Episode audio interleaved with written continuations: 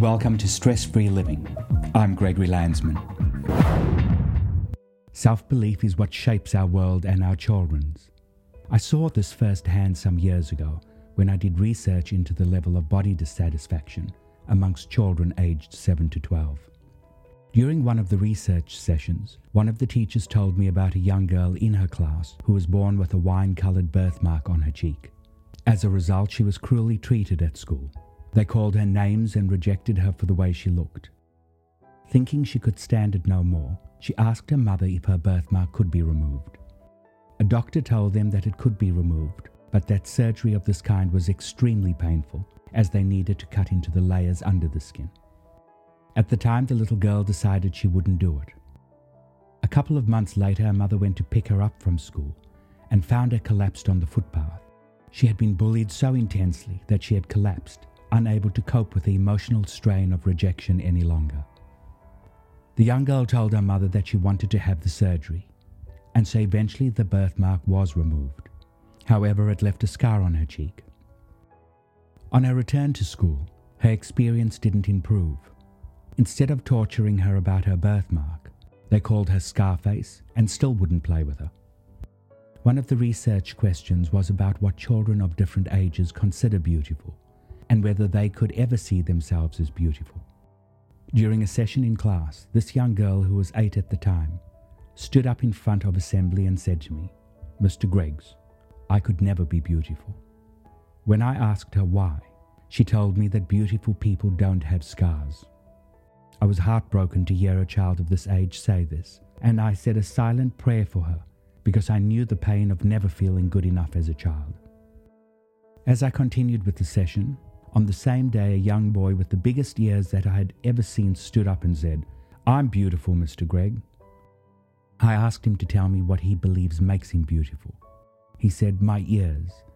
My mother told me that when I was born, that I was given ears that not many people have, and that they were special. I love my ears. When I heard this young boy say, I love my ears, I wanted to stand up and applaud. He was an incredible example of self belief in action. The funny thing was that not a single child in the class sniggered, sneered, or laughed when he said this. And the teachers told me that he was never bullied or teased. Self belief is incredibly powerful. It ensures we know that we don't have to be tall to stand tall. All we need to do is hold our head high and believe in ourselves. Everything I had experienced told me that this young boy could have been hammered every day for his years, and yet he wasn't. He had friends, was treated with respect, and exuded genuine self confidence. I know from experience at both ends of the spectrum that when you believe in yourself, you experience the world in a different way. You recognize and appreciate your differences. You know you have value and a place in the world. Yet somehow, when you don't have any self belief, people sense it and play back what you feel inside. There is no doubt we become the sum of our experiences. We also become the sum of what is given to us as children. When we are loved, we learn the ability to give love. When we are respected, we learn to respect ourselves and others. When we are shown that we are valuable, we believe we have a place in the world and have something to contribute. When all of the research was compiled, the result was that 96% of the children involved wanted to look differently than they did. I was staggered by this, but it confirmed once again that body dissatisfaction was a modern day epidemic that is eating away at us year by year, and that it starts young. Not liking who we are sets us up for rejection. Rejection that starts with the way we think about ourselves and is then confirmed in many small or large ways as we go through life. While most of us have experienced rejection at some point, regardless of what shape it takes, rejection always feels like a fine splinter that gets stuck under your skin. And the deeper it goes, the harder it is to get out. If I had to pick one of my childhood memories that was like one of those splinters, one that stands out started at a family gathering in South Africa. I was about seven at the time, and on this particular day, my father's sister, who lived next door, held a party for the whole family. My father had six siblings, so there were lots of cousins all playing and laughing together. Late in the afternoon, the ice cream man rode down our street, and my grandfather, Opachali, stopped him. He called out to all of his grandchildren to come and get an ice cream. One by one, we all stood in line as he bought ice creams for each grandchild. I was excited. I loved ice cream, especially the little hard chocolate bits that would slowly melt in my mouth. Licking my lips, I stood patiently waiting my turn while he handed ice creams to each one. When it finally came to my turn, he looked down at me and without rhyme or reason said, What are you waiting for? Then he literally shooed me away like a dog as he continued shouting, Go on, what are you waiting for? I just stood there wondering what I had done wrong.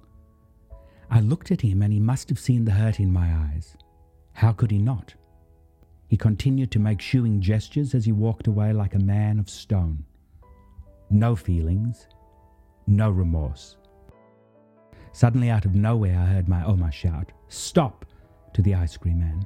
My mother's mother, or Oma as I called her, lived with us and had seen what had happened from the window. She burst out of the house and started sprinting towards the ice cream man. Trying to repair my hurt, she bought me 10 ice creams at once. Then she handed me one ice cream and said, You will never be short of ice cream in your life. So much of what we believe about ourselves is formed by our experiences. And there were so many moments in my life when Oma fed my soul and helped strengthen my heart with her kindness. Funnily enough, eating ice cream together became one of our joys Still today, I never eat ice cream without thinking of her. We all have the opportunity to fuel a child's sense of self belief with kindness or to break it down with nastiness. And in almost every situation, it is so much easier to be kind than to be nasty.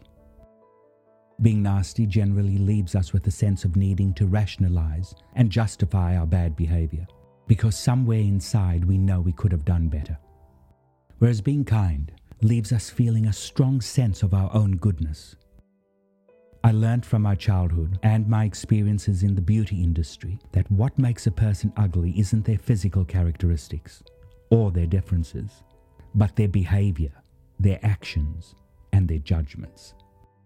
To me, a beautiful person is one with strong self belief, who is comfortable in their skin, and whose personal values allow them to treat themselves and others with kindness, respect, and compassion. But this isn't always easy to do. Self belief takes work and commitment. Everyday people will challenge us to know our own value, whether that is withholding an ice cream, a promotion, a kind word, or a party invitation. And perhaps the hardest thing to understand is why. Some people are nasty for no other reason than they choose to be, and we can drive ourselves crazy trying to figure why they feel the need to do it. But we can't. We just need to remember that people's nasty behavior says more about them than it will ever say about the person they are torturing. We never learn to know our value through situations that are kind and loving, but through situations that are generally very unkind and very unloving. Understanding this allows me to look back and make peace with so much of what took place in my childhood, knowing that it all had its place in making me the man I am today. This is the power of self belief that allows us to know in the deepest part of our being that we deserve to be treated with respect, because anything else is not an option. I realized that by waiting for someone to do the right thing by me, I was wronging myself. We waste our value, our lives, and our time when we wait for someone to validate us. Even today, when I am feeling hurt or disillusioned, I ask myself, what is this situation asking me to look at, to heal, to strengthen, or to leave behind? Learning to value what we represent in the world is a lifelong lesson. And hopefully, there comes a time in all our lives when we realize that the crumbs people throw us are not a banquet. This has been a hard lesson, but when I decided I was worthy of being treated with kindness and respect, I found the joy and happiness I was looking for. As adults, we have the ability to rationalize our experiences and to try and make sense of them. But as children, hurtful experiences become splinters that we can spend decades trying to heal. If we want the future to be different, then we need to start with the experiences we give the world's children. We need to remind our children to believe in their differences, to accept them wholeheartedly, to nurture them, and to celebrate them. For when we accept our own differences, we accept other people's differences and the differences in life. Let us show our children that with self belief, our lives are not about limitations, but endless possibilities. Let them see how it works in our lives and the everyday miracles it can create. I believe we can do better because we know better. My greatest hope is a world where differences are not merely tolerated, but truly celebrated, regardless of who we are or what we look like. Being treated with kindness and respect is not a privilege, it is a human right. Until next time, I'm Gregory Landsman. This is Stress Free Living. Stay blessed and do good in the world.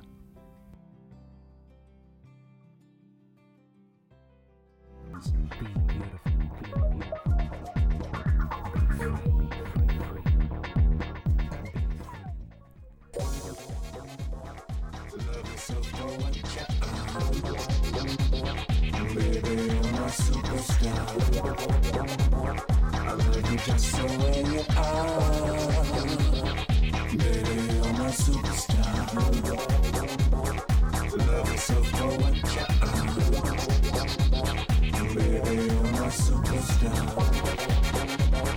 love you just the way you are. Baby, you're my superstar. Baby, you're my superstar. Baby, you're my superstar. I love you just the way you are. Baby, you're my superstar. Keep it real.